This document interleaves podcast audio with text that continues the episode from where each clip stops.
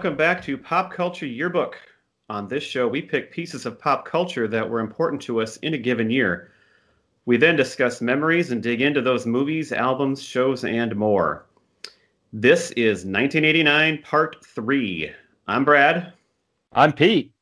I'm Giff. And tonight we are discussing Giff's choice, which is Roadhouse. Oh, man. I'd never saw before, so thank you, Giff. You are very welcome. Why don't you tell us uh, why you picked this movie, and we'll go from there. Well, I picked this movie because I think it encompasses a lot of the great things that happen in 80s movies. So just It to sure does. just it had to a lot name of depth for you, Gifford. what's that? I said it had a lot of depth. Yes, a lot of a lot of depth, absolutely. Um, obviously, it's it's not a great movie. Um, it was nominated for five Raspberry Awards, uh, Golden Raspberries. really? Yeah, it was nominated for Best uh, Worst Picture, Worst Actor, Worst Supporting Actor, Worst Director, and Worst Screenplay. It did not, however, win any of those awards. Who was the worst supporting actor? Was it the the villain guy or who? Uh, I didn't write down who, but I'm guessing yeah, it was the Brad Or Wesley. it wasn't Sam Elliott, was it? No, and Sam, Sam Sam Elliott. Elliott was amazing in this. He got off crystal clear from this. That's good. Yes, I would hope so. I would. I would hope. Uh, but as I was saying, it encompasses so many great things of '80s movies. It's all about excess in the '80s. Um, you've got uh, one. There's good music in it, of course. Uh, Jeff Healey Band is the house band at the Double Deuce, um, playing Oh. a lot of great covers. Uh, Can I, um, Yeah. Just say then, since I hadn't seen this movie before, so I'm watching this movie, and there's the part with the singer, and he's blind, or at least I didn't even realize he's blind at first. I couldn't really tell because it didn't seem like I don't know. I'm, but so I'm, then I'm like, wait a minute, he actually is blind, huh? He is. And then Yes. I didn't even know until the credits come on. It's Jeff Healey. I was like, okay, well, that I guess there you go. That's an '80s movie with uh, an '80s guy, and um, I totally missed out that he was like a that was a real thing. So Well, they spared no they spared no expense in uh, No, bringing I guess top talent for this movie. Uh, it did have a budget of 15 million and cleared uh, just over 30 million at the box office, so it was a uh, financial success in those terms. Um, but getting back to one of the hallmarks of great 80s movies um, are the kill scenes. so this movie, of course, we have two major kill scenes. Uh, one where Jimmy dies and one where Brad Wesley dies. And it harkens back to other great kill scenes from 80s movies Hans Gruber and the Joker.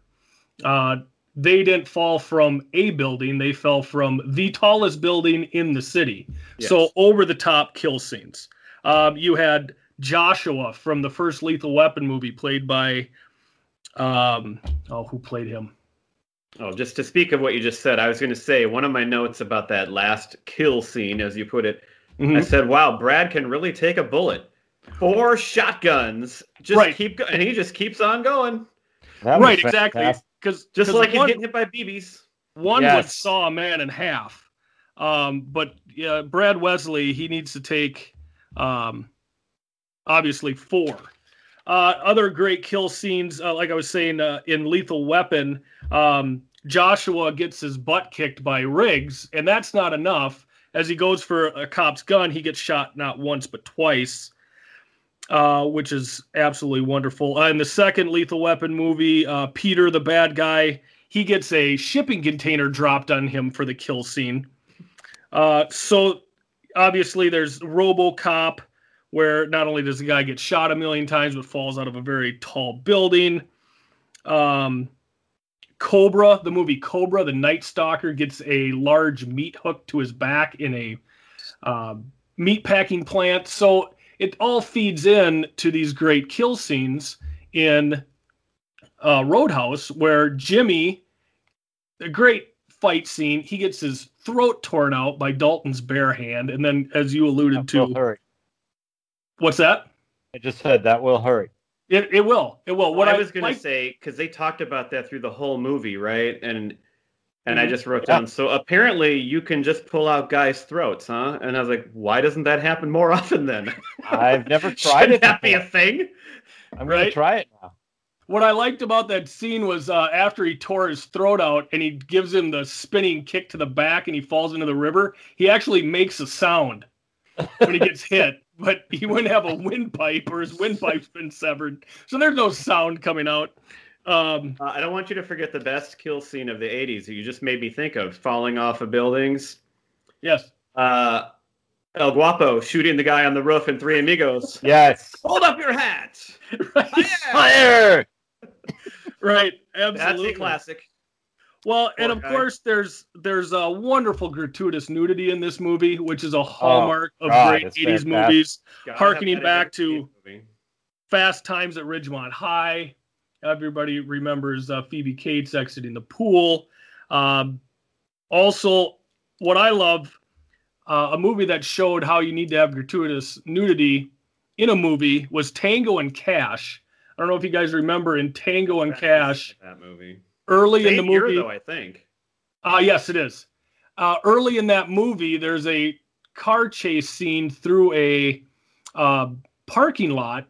And so the cars are going around and they're banging into each other. And there's one where they hit a bunch of cars, and these two people pop up in the back seat. They're doing it in the back seat. And of course, the woman's topless. It's like a half a second, but they have to put it in there. So, another great thing about the 80s movies. Um, and then, of course, to show excess of excess, is to have a monster truck in your movie. Oh yeah. They had Bigfoot number seven was built for this movie. The scene in which he goes, they drive through the uh, car lot. Cost- Yeah, cost five hundred thousand dollars. So that was the big spender in this movie. So it's just big on top of big. Uh, obviously, you got Dalton with and uh, Well, speaking of what you just said too, Yeah. so I mean, you're just bringing up a lot of the notes I had. They go as I watched it, but right. I noticed throughout the movie, there's a lot of knives, and every Mhm. time you see a knife, they get bigger and bigger. Yep. Right. here's Leighton. We got a big knife now. Right. At one point, there's just a little one on a boot. Yeah. And then in the end of the movie, obviously, there's one that you know kills a couple So people. it really fits your theme. You you you were on top of this. Absolutely. Well, yes, and and that's why I picked it because it shows the excesses of the '80s and what makes great action movies from the '80s.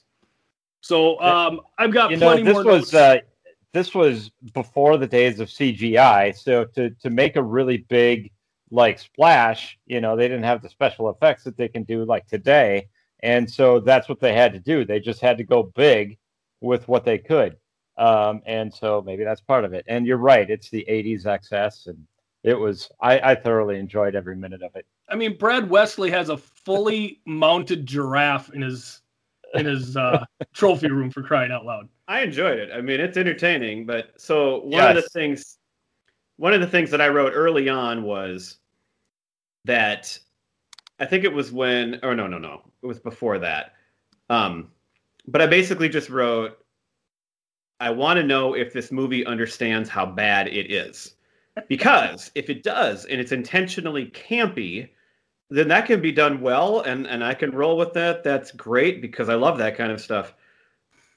But then I saw I was keeping an eye on that throughout the movie to see does it do that? And then we get to the karate scene and I'm like, "Oh no, this is not going the right direction here." No, and by the end I was like, too much uh, this is not aware of what it is and that's unfortunate because they missed out on something there.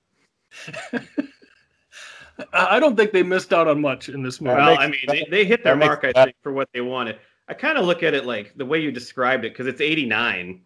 It's kind of Mhm. like hair metal. This is kind of like the last gasp of this kind of movie before Nirvana comes in and just shuts them out. And movies get a little bit better and a little bit more uh, serious, and you don't see a lot of this 80s excess anymore. After this is this is one of those last ones. yes. What So- movie would you consider to be the Nirvana of movies then? I don't know. I know Goodfellas came out the next year though, and you talk about a great movie. I mean, that's it's a different kind of movie, but that's a that's a great one. Yes. Well, Pulp Fiction. How about that? I mean, that's or Reservoir Dogs. Quentin Tarantino, maybe he kind of changed That could be. the Yeah. game. There you go. Yep. This could have been a Tarantino type movie. Or even True Uh, Romance, which is one be- that he didn't direct, but he wrote, which is maybe my favorite of all of his movies that he's been with. That was from like '92. So like he came around shortly after this. There you go. He's Nirvana. What if Tarantino? This is poison. What if they redid Roadhouse with Tarantino as the director? Oh my well, god! Well, I think they have. sweet. I mean, he's done some really like B type movies, but he knows what he's doing. I haven't watched Right. like those. What are they Yeah, called? yeah. He did like two of them. Grindhouse. Grindhouse. Right, yeah. And um, I haven't seen those, but to me, they sound like they'd be this if it was by him and you know updated Right. to. fit a I Well, actually- I actually just watched uh, Death Proof uh, Yeah, about a week ago. Well, if we are giving credit to Tarantino, we have to give credit to the director of Roadhouse, who is Rowdy Herrington. Oh, Rowdy. That's His his name name. is Did you catch that at the, at, on the intro? I thought that was perfect. That his name is Rowdy, and that was uh, it. Kind of led me to believe, Brad, that you were uh, that he knew what he was doing. He knew he, what he was making. If his name is Rowdy, it fits I don't think so. It's great. he knew what he was making in that he knew that he wanted to make an 80s excess movie and didn't realize that it's you know really bad. Yeah, yeah. Oh, well, I mean, if you look at some of his other films, Yeah. what Um, else is he- he known he for? had he did Striking Distance in '93 with Bruce Willis, which obviously everybody has Striking Distance as one of Bruce's top top Yeah. movies. Uh, Gladiator in '92. oh, which- so not Really? not Russell Crowe. No, Oh, no, no, okay, no, okay. no. Not- all right. Uh, he had uh, Bobby Jones' Stroke of Genius in 2004. If you're looking Wow, for really? a good uh, golf that does movie, not fit the theme here. no, no, it does not. I don't think there was golfing in this movie. Not that I'm aware of. Well, so Um, I don't know. Another one of my first observations, speaking of 80s, is just holy toxic masculinity. I mean, this is just, I mean, is everything I can't stand about. Oh my God, it's too That's much. what and then made it so good. there's this enormous fight scene at the beginning, and I don't, I know Pete's watched. I don't know if you've watched Cobra Kai. Giff, but Yes. season two ends with this, you know, epic fight scene, and I was like, wow, this one puts Cobra Kai to shame, even, which you didn't even think was possible. Right? At the school, yes. So, okay, I have a question, Yep. and I kind of looked it up, but so it's like, and I, I there's parts that I might have not paid as much attention to. So, why did he leave to go work at this place? because he got recruited. They've got like scouting. They- they- They've got like scouts that go find the best bouncers around the country. Yeah. oh my coolers. god! Right? Okay. So here's the thing: in that movie, but, but he why said, would why would he just automatically go do it though? I mean, Well, what that doesn't mean here's he has why. to go. Hey. and take the job. money because he's getting five hundred dollars a night in 1989, which equates to one thousand fifty-five dollars in today's Okay. money. So it was a big You race. did you did your research, Gifford. Yeah. Yeah, see, and I knew he'd have the answers. This is his movie. But uh, uh, but that was the thing. He worked at this other place. Where was it? Like in L.A. or New York or something. Um, and then this guy that owns this that owns the Double Deuce comes and like recruits him with all this money, and then that's where Swayze says, or that he wants to fly him in right away, and Swayze's all like, "I don't fly. It's too dangerous." Uh, Right. All these all these dumb lines that they have in here, where like the infamous one is "pain don't hurt." Yes, You I know, have that written Flying's too dangerous. okay, Uh, he's speaking got- of the guy who recruits him, Yeah. uh, what's his deal? He just always walks around with this like creepy look on his face, like he's setting people up for something, like he's gonna, like he's gonna like I don't even know, like he's just like a guy that has a van, like he's gonna molest you or so. He's just he constantly has this look on his face, yet. From what, unless I missed something, he's just a normal guy that runs the place. Nothing ever Right. happens with him. He doesn't do anything. He's just like weird. I mean, Yeah. he's the Notice one that? that gets a lot There- of money. there's a and- lot of odd odd people in this in this show. I mean, every everybody is a little off. I mean, Brad Wesley as the oh, he bad was guy. terrible. I mean, he's just such a little prick, you know, not menacing at all. There's the one scene where he punches the guy to make him look like he's tough, but you know, he's not. He's just this little piddly thing. I um, really enjoyed his big speech with the theme "Be Nice," Mhm. Yes. which uh, then I wrote down. This theme is not really developed in the rest of the movie. you felt like that would be something that fits his character. It, it was just the weirdest speech. It had nothing to do with really the See, I completely disagree with you on this because later in, uh, you know, I think that's the first night that he's in. yeah, it's right away because he like kicks somebody out and fires him because he's a jerk and he he's No, got to set his set his stake in there. Remember when the woman gets on the table to dance and he like tells one of his bouncers to go over and get her off the table and like the guy pushes one of his bouncers and he looks at Dalton to Yeah. see to get the cue and Dalton's like, you know, you know, like be Well- chill, be nice, you know. Well, I agree Yeah, that they yeah. did at least one time, maybe shortly after it, do that, but it, that is not a theme of the movie to be nice to people. Well, sure. When I'm- the I'm other guys come in to start that big fight, and I think he um, could have done a different speech. I'm glad you brought that speech up though, because one thing I found when I was researching this is that that video clip is used by uh, in real life. It's used by the NYPD as part of their training. They put it, um, it like they incorporate it into their training videos um, because that's Where like did a you part hear of. this? I I found it on the internet. I, I, it was one thing I had. I found it uh, under like fun facts about the movie, and uh, uh, you know, to break up the boredom, they make these fun videos that people will that that, that they watch, and they show that to the NYPD. That's funny. Uh, Well, well, the other you go, thing I. I I like from that speech is um, first off, Steve. Who doesn't love Steve? Which one is Steve? Steve's the guy who got fired for uh, having sex with the girl in the back room. Okay. Um, but when Steve goes, "What if they called my mother a whore?" and Dalton says, "Is she?" yeah, that was good. there's some there's some funny lines in there for sure. Well, and and how about how about the double deuce before it gets its makeover and the owners walking around, and I mean this place is just a pile. It, it's just awful.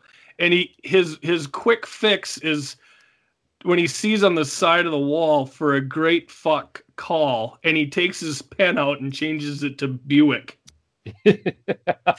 there, we fixed I it. that one. Everything's fine yep, now. that's it. Oh my god.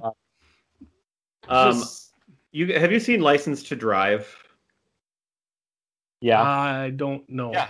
It's got the Corey's in it. Corey Feldman and Corey Haim and Heather Graham's first movie. Okay. I thought you would have seen it. Pete, you do know it? oh yeah. Oh, good. I just actually Her- watched her it the other day because I was listening. they- I was listening to a podcast about it, and I'm like, "Eh, I got to watch this again because I watched it so much as a kid, and it was it was another dumb movie, but it has a lot of nostalgia.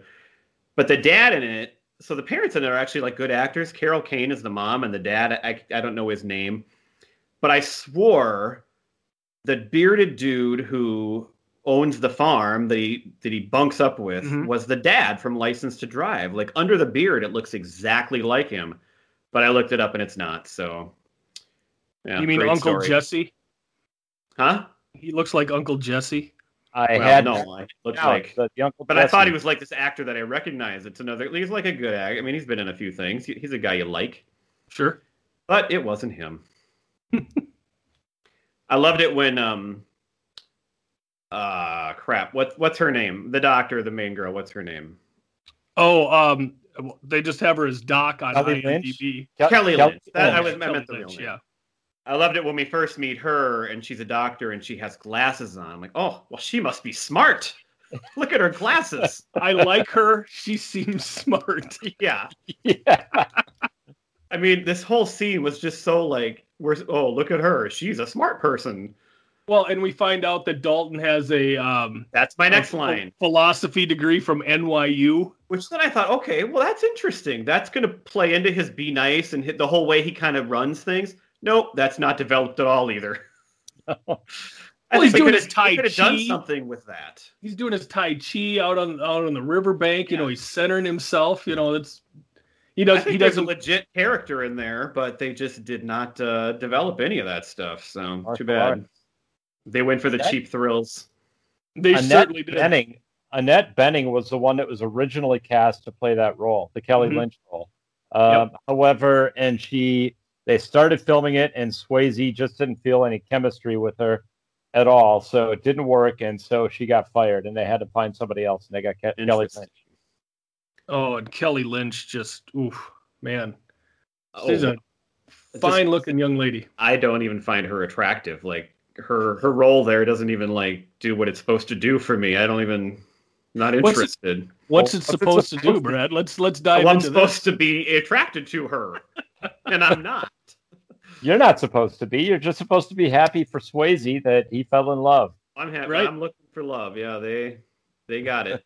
So speaking of looking for love, um, the scene in which they uh, consummate their relationship, uh, they have uh, Otis Redding's "These Arms of Mine" playing, and that is Very the, the same song that played in Dirty Dancing when uh, Swayze and Baby hooked up for the first time. Really? Yep. So I think Wow. that's one of Swayze's favorite uh, smooching songs. Well, speaking of where they hooked up, I wrote this is a really nice room for the top of a barn that he just found out. And I mean, Mhm. that is like a furnished, really cool place to live up there. For So one there's no TV. dollars per There's no TV. There's no conditioned air, as Emmett put it, and you have Mhm. the uh, smells of nature. Well, it's quite a nice looking place. Aside from That'd that, be nice. They should make that into a, a Airbnb. That would be very nice. I'm sure Emmett's got it listed by now. that uh, Pete, that's a great idea. That would be a perfect Airbnb right there. He's probably still living. A hundred dollars a month, though, is what he's paying. Is what the. What did you convert that one, Gifford? How much is a hundred dollars in today's? Well, Well, divide whatever it was by five because five hundred. 200 200 uh, $15 that's night. still that's still steal. Well, and where was the bathroom? I don't know if there was a If he's- bathroom. And Just if he's go- You making just go over the edge of the yeah, that's outside of the window because he has that nice big window and roof. Right. Right He's up making five hundred dollars a night, and he's only paying a hundred dollars a month. uh, a, a, a month. That's he's he's pulling down some good coin. I guess the downfall see- is you have to overlook Brad Wesley's place right there. So Yes, and he can there. stare. He, he can stare at you. the thing you're not taking into account, Pete, is how many tires Dalton has to buy, and how many windshields he has to keep buying because his he has car's extra always cars crashed. because he has his crappy car that nobody beats up, and then he has his nice car that he hides for the rest of the time. So Yeah, but his crappy car got beat up. That's why he had all the extra tires in his trunk. right, well, it, that's No. why he has that car Right. instead of the Mercedes that he drove to this place when he left his first job. Right, and that he crashes in the end scene. Oh, You know, did to it? I don't. distract all the guys. Uh, You know, get them off the trail. speaking of Brad Wesley, Yes. it is a fascinating character. He he's not intimidating, like you said, and so I get okay. He's got the cops in his pocket. Okay, you're supposed to buy that. But even with that, it, is, do you think it's believable that he can just blow up buildings, drive monster trucks through car dealerships, and Mhm. murder people Brad, unscathed? you can do that kind of thing when you get a J.C. Penney in town. That's a big deal. Yeah. He's just he could so he literally is above the law and can kill and do anything. It just seemed a little too much. I mean, Christ, J.C. Penney is coming here because of me. I mean, that's his line. Yeah. I see, and I you guys have talked about. I totally missed out on that line. That's too bad because that sounds like a good one.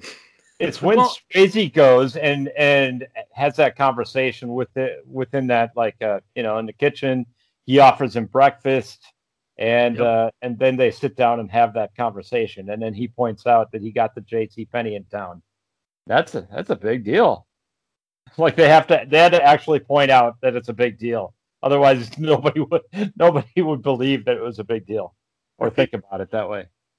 Uh, yeah, so I want to get to the third act here at some point uh. because that's where stuff. But but before that, like a little over an hour through, I, I'm like, this is just like watching an hour plus Whitesnake video on steroids. Yeah, I mean, just take a Whitesnake video and and put some dialogue and extend it. This is the movie. well done. yes. And add the nudity that you can't maybe have in the music video, but you know that they want. You know what I had written down is that uh, if you watch the dancing in the Double Deuce, watch it closely, and it looks exactly like the Charlie Brown Christmas special dancing. so the other thing I loved about the dancing and the scene in the scenes in the double deuce, do you notice how when the bar fights break out, the band just keeps playing? Yeah. it's the band's job. It's like the Titanic, man. Well, I'm wondering if they're that's why the- if that's why the guy's blind because you know then he just keeps right on it Oh, yeah. going. That's You why he they paid Jeff Healey all that money. You play music. Well, and then they got like the chicken wire in front of the in front of the stage, and like that's gonna keep like he's getting just plastered with beer all the time. Like it's just oh god, it's such a horrible place. But Brad, talking about uh, the cops, there's no cops anywhere. Like you say, when Red Store there blows up somewhere, wasn't there? at the Yeah, very end, at the very end. But like even Jimmy, Jimmy gets killed. There's no investigation into him getting his throat ripped out. I mean, we don't know yet whether or not do what Brett- he wants. right. Well, we don't know yet whether or not uh, uh, uh, Dalton's buddy getting knifed, if that's going to be investigated. And then at the end, after everything's over, the cops finally show up. Everybody just shrugs and goes, "I didn't see anything." Oh, I love And that the- ending though. Did and you the- see anything? I didn't see anything. How about you? Did you see anything?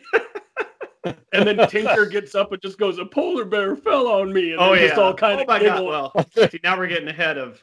We got to unpack and go through that third act from Like- the beginning. I, I think they're trying to convince the police that it was a suicide. Right. he shot himself four times in the chest with a shotgun that's nowhere around. It's left the roof at this point because they were carried out by one of the guys. So it was shortly after the White Snake comment where I wrote down, "It's official. This movie thinks it should be serious. Unfortunately, but then in all caps I got, and what a third act." So you can pinpoint the movie, the, the the moment where the movie just jumps to another level. That's Yeah. when Patrick Swayze literally jumps through the window of his of his place, off the roof, and flips over the car like a superhero all at once to take off. In some sweet sweatpants. And from that moment on, this movie is in top gear, which you didn't even know there was another gear to get to. Right. Jeff Healey is glad he's never seen the movie. Oh my god. So then he's out there, and you've got the guy on the motorcycle who's doing the maniacal laugh, just the Right. cliche. And then Patrick Swayze outruns the motorcycle. Well, Jimmy wasn't in a big hurry to get out of there. You can see he was driving like five miles an hour on that Oh. dirt bike. My God, it was it was amazing. Huh. Did you notice too? So during this whole scene, and I'd have to hear it again, but I swore it was the exact same score from Die Hard. It sounded Oh. exactly like Die Hard, Oh, I which was didn't- fitting for this movie. It was not a fitting score for these scenes in this movie. But it's like they ripped it straight out of Die Hard. interesting. Listen, watch it again, and you might notice. have- Oh, Oh my god. So, and then I mean, you've already mentioned like the uh you can pull out guys' throats. Mhm. That's in this part. Oh, if it's not deranged enough, now he catches a knife flying through the air and throws it back. That was another amazing move. What what move is this? Somebody throws a knife at him and he catches it in midair. And he throws it back. I'd have to see it again to remember all the No, details. you're thinking. Are you talking in the house in the last scene where he's killing all the guys? Yeah, it's right at the end. Yeah, no, the guy had the knife and he lunges at him and Dalton kicks his arm and the knife goes up in the air. Yes, and he caught it though. And when it comes down, he catches it. It- Somebody didn't throw it at him. yes. Okay, sorry. And then he turns, he stabs the guy, and then another guy comes out, shoots at him, and then he takes the knife and throws it and kills that guy. point take. Now What I it makes down more sense. That's the knife realistic. flying through the air. I forgot Now- it was, but still, Now it's that's feasible. nuts.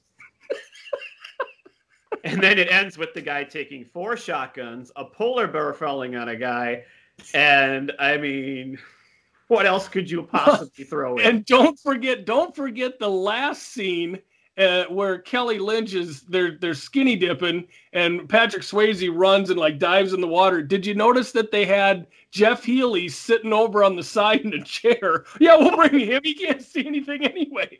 I, Doesn't matter if he's got clothes on. He can't see us. Who cares? We'll just park him by the shore and he can soak up some sun. And I did Well- not see that, but that sounds quite fitting and Perfect. wonderful for an ending. oh, so good. Couple of other f- just fun facts that I had about this movie. Uh, did you know the guy that played Red Webster, the guy that owned the um, Yep. the store that got blowed up? Um, he was a close friend of Elvis Presley.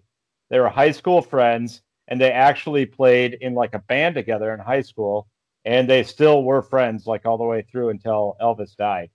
Really? He worked as he worked as a bodyguard for him for a short time. Amazing. Um, so that was amazing. Dalton Dalton was named after the town of Dalton, Georgia. The director, that would be Rowdy, uh, he had he had once stopped at a bar there that was the inspiration for this film in the city of Dalton, Georgia. Um, so Bill- that mean Rowdy also wrote the movie? um, oh, I guess maybe it wasn't. Yeah, Maybe well, he just had say in naming characters. Yeah. So he came up with the concept. I don't know. I don't know if Rowdy had the uh, wherewithal to write a script like this, but uh, uh, You know, they could have named the movie Rowdy. they could have. Right. would have been Rowdy House. fitting. Rowdy House. Bill Murray. Anytime that he's watching this movie, he's good friends with Kelly Lynch. uh, I Kelly- did read this. Yeah. Oh my god, I don't know this. This sounds amazing. He uh, every time it comes on or he's watching it, he will call Kelly Lynch's husband and and uh, say that he's uh, that she's cheating on him. That's Uh, funny. I Yeah. did. I did read that one. Much, much like um, uh, much like Swayze did on the Dirty Dancing album, he actually has his own song on uh, on this soundtrack as well called Cliff's Edge. Oh, really? oh, So- what part of the movie is that in? Or is I that one that that? Uh, It could be That one that's Jeff just on a Healey? soundtrack. okay. Yeah. How come we didn't have this one on our top five He switched one of Jeff Healey's songs out for that one because he couldn't see it anyway. So that's a, another point about Jeff Healey. Is it odd that his biggest hit was Angel Eyes? Being Yeah. that, Oh, uh, come on, oh. no, I don't get anything for that. Fun. Pete, add the laughter uh, in post I production. will. I, I will get that laugh track in for that one. That that'll be great. Um, what NFL player is known by the nickname Roadhouse? Trivia question. It'll make sense when you hear it. Is he from that time period? No, he's a current NFL player that recently switched teams.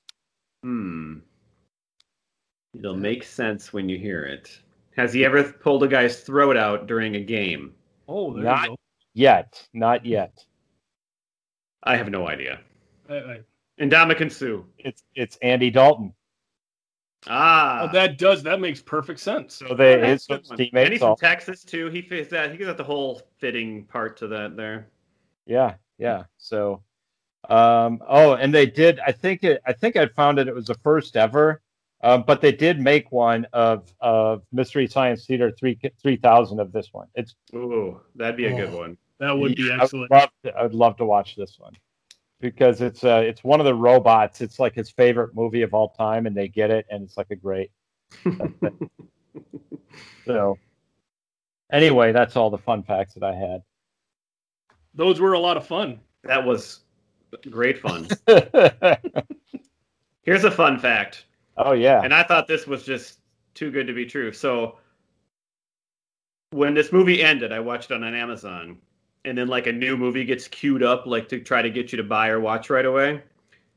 So try to think of another '80s movie from just like a year before that was just kind of crazy, not an action movie, but just kind of an '80s excess, stupid movie. I just want to see if you could possibly guess it because it wouldn't shock me. Is it an action film? No, I said it's not an action movie. It's Cocktail. set in. Said- What'd you say, Giff? Cocktail. You got it. I think I watched Oh my it God. and then I watched Cocktail after. I thought Wow. cocktail up next. Oh my god, they're like they've nailed the theme of this day here.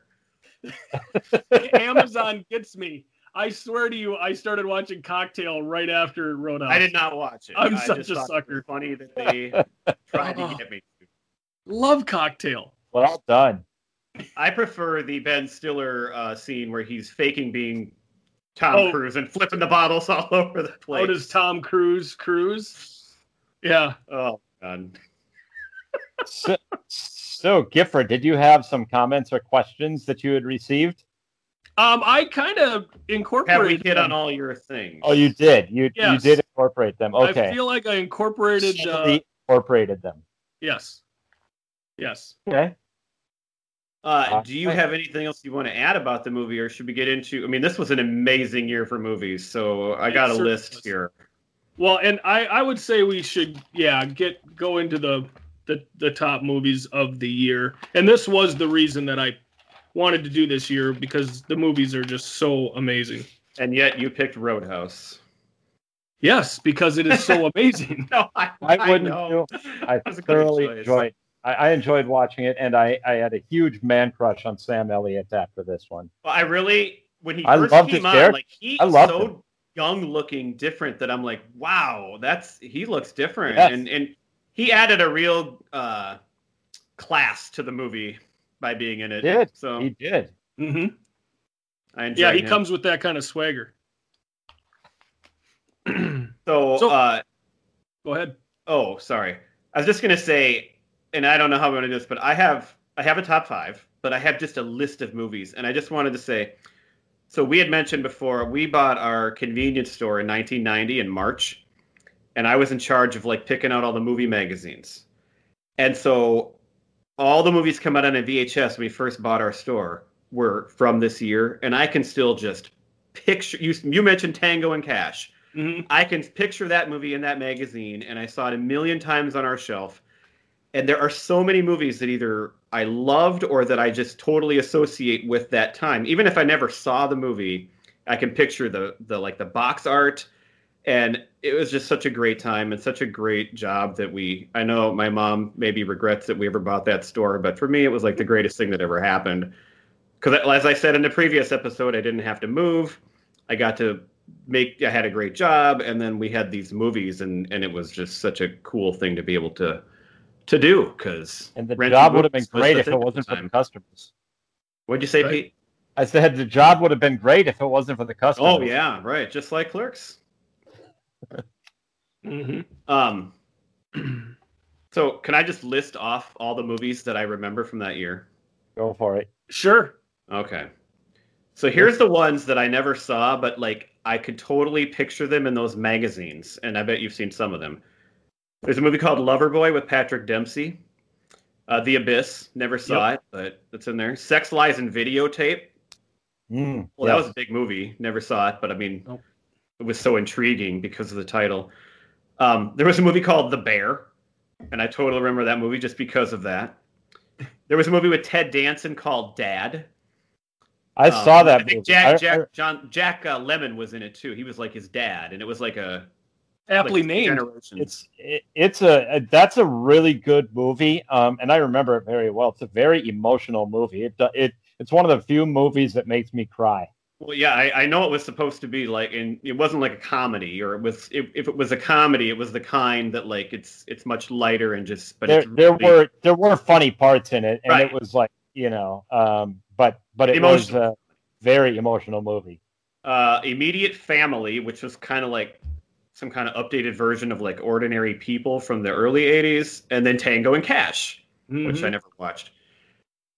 All right, then here's a list of movies that I remember from that year, and I've seen every one of these. Bill and Ted's Excellent Adventure came out that year. Oh, yeah. Fletch Lives, Heather's, which we're going to talk about next week.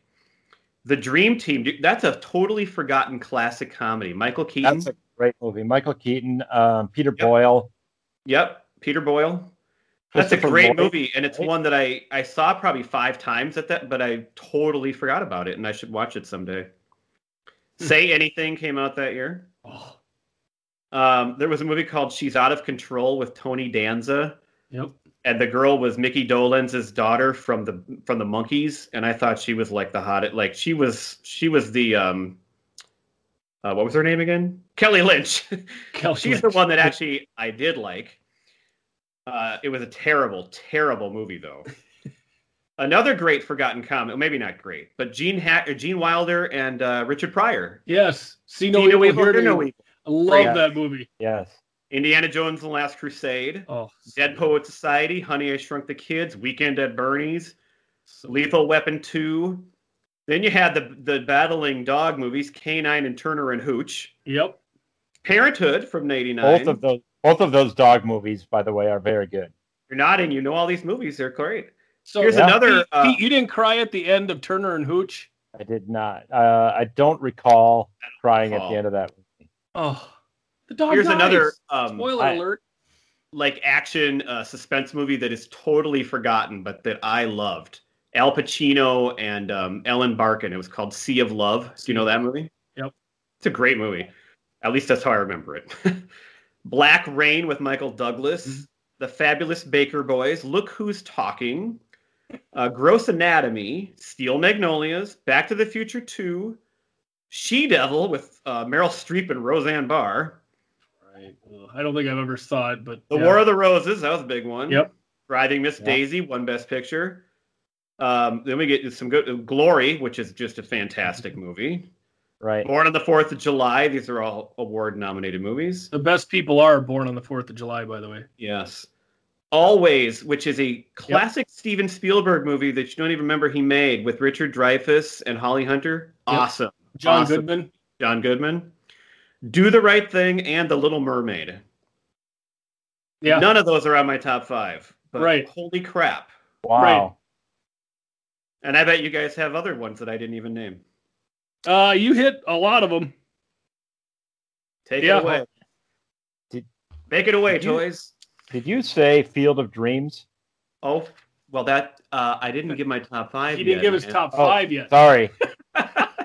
I thought. Why don't, why don't you Well, when you said in- "Make it away, toys" or "Take it away, Well, I was gonna. I didn't know if you wanted to name any other movies first, or you guys can do your top fives first. I don't. Whatever. All right. No. Um, why don't you, Brad, go ahead and do your top five since you already did your list, and then Oh. we'll just go into ours. So my top five, I I could put these in any order. I have them listed five to one, but it it didn't matter. So one was Batman, which we did last week. Uh, Field of Dreams. Thanks, Pete, for stealing my thunder. Sorry. but I love, and then not only Field of Dreams, but Major League, two baseball movies, very different baseball movies, but equally wonderful.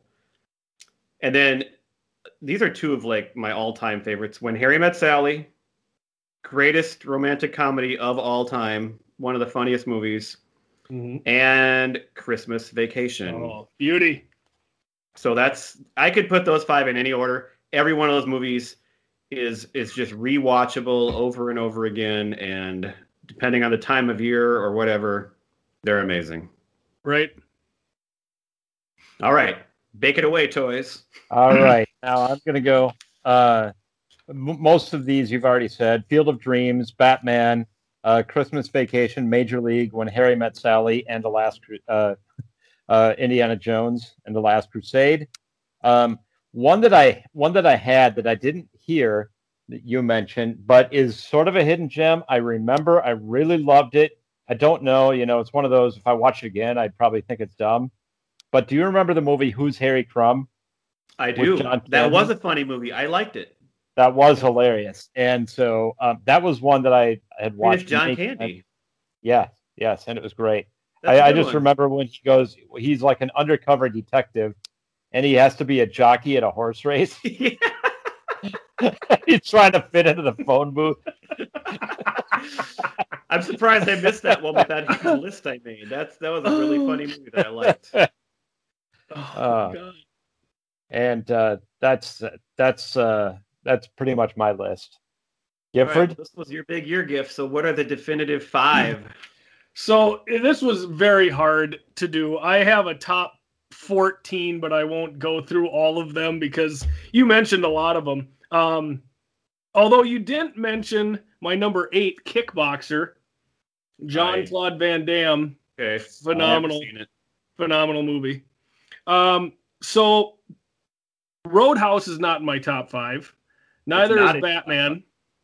But my top five, neither of you mentioned my number five. Harlem Nights came out in 1989. Oh yeah, with I didn't Eddie really like it that much. Richard Pryor. I just rewatched it maybe three weeks ago or so. I absolutely love that movie. So I remember funny. because I loved Coming to America so much. I was really excited for that movie, and I just thought Mhm. it was a letdown, and it just wasn't uh, wasn't that good. Speaking of that, side note. Yeah. You've seen the new Coming to America, right? Yes, I did watch it. I forget. Did you like it? I thought it was worthwhile. I didn't think it was great. I was very pleased with it. I actually Good. thought it was pretty funny, it. and I loved how they worked all the old stuff into it, but made a new movie. And I've heard some bad reviews, but I I utterly enjoyed it. I'd watch it again too. Well, and as I when I texted you, any movie that includes the songs "Get Off" and the Humpty Dance can't be all bad. The Humpty Dance. That's your song. That's my that's my jam. Uh, my number four, uh, Indiana Jones: The Last Crusade. Number three, Uncle Buck. Oh, we Uh, didn't no- say that yet either. Oh, I thought you said Yeah. Uncle Buck. No, I actually, I think I've only seen it once, and I, I just, and that's one I never got into. I, I would probably should watch it again someday, but I'm just, it's not a John Candy movie that I like care Are you- about. Are you dead inside? I, I don't I. I know, I've heard all those, but for some reason it didn't hit me, and I just never really saw it again. Oh, so good. Uh, there's a wonderful scene um, with. Uh, I prefer, I'm a Who's Harry Crumb type kind of guy. oh, so- sure. Uh, but there's a wonderful scene, I believe, with Bust a Move. Oh, that's good. in in that. Uh, number two, Major League, and number one, Christmas Vacation. It was great then. It's still great now. Uh, so that was my that was so my all the others in your top 14 we have all named. Did you want to say like what they were? Just Um, I had ones uh, you really liked? 14, 14 through uh, six. I had Dead Poet Society, uh, Back to the Future Part Two. Uh, let me see. Where's number twelve? That must have been. Oh, The Abyss. sorry I asked. Uh, Batman, Weekend at Bernie's, uh, When Harry Met Sally, Kickboxer, uh, Roadhouse, and Lethal Weapon Two. Would be Okay. my number Just six. curious because you, I know you. Oh, Lethal Weapon Two was a that was a fun movie. That was Oh, a- it was Yeah, great. so for me, I never saw Lethal Weapon. I don't even know if I have yet, but my first Lethal Weapon movie was Lethal Weapon 2 because we got it on video and I Mhm. watched that and I liked it a lot. And then also my first, and th- I don't know why, but the first Indiana Jones movie I ever saw was The Last Crusade. I missed the first two for some reason, it's, I think it's the best it's the one. best of and the, I really enjoyed it. Yeah, and I've heard both you guys have said, so I'll just stick with that. I love Well, I- Connery in that movie. I know Yeah. what my pick's going to be for 1987. Then you're going to have to sit through Lethal Weapon. Well, I'm not. I'd probably like to do watch that. that movie. I'm not saying. It's I'm good. just saying I saw the second one first. Sure. And I Yep. saw all the sequels. Like I saw two, three, and four. I loved. I liked them all. They were all very entertaining. hmm So. Good. All right, Does that wrap it up? I'm done. I think that'll do it. Okay, I think we will wrap the show. What an awesome episode this was. Thanks. I, I I really hope that we've inspired any of our listeners to go and watch Roadhouse right now. Um, that was that was just mind blowing. I don't know what to say about it. I'm just still I'm still shaking. So Having uh, watched it for the first time, yeah, I agree. we will we will close out the episode for now and uh, tune in next week when we will be talking about the movie Heather's, also from 1989. Thank you for listening. Bye. Bye. Bye.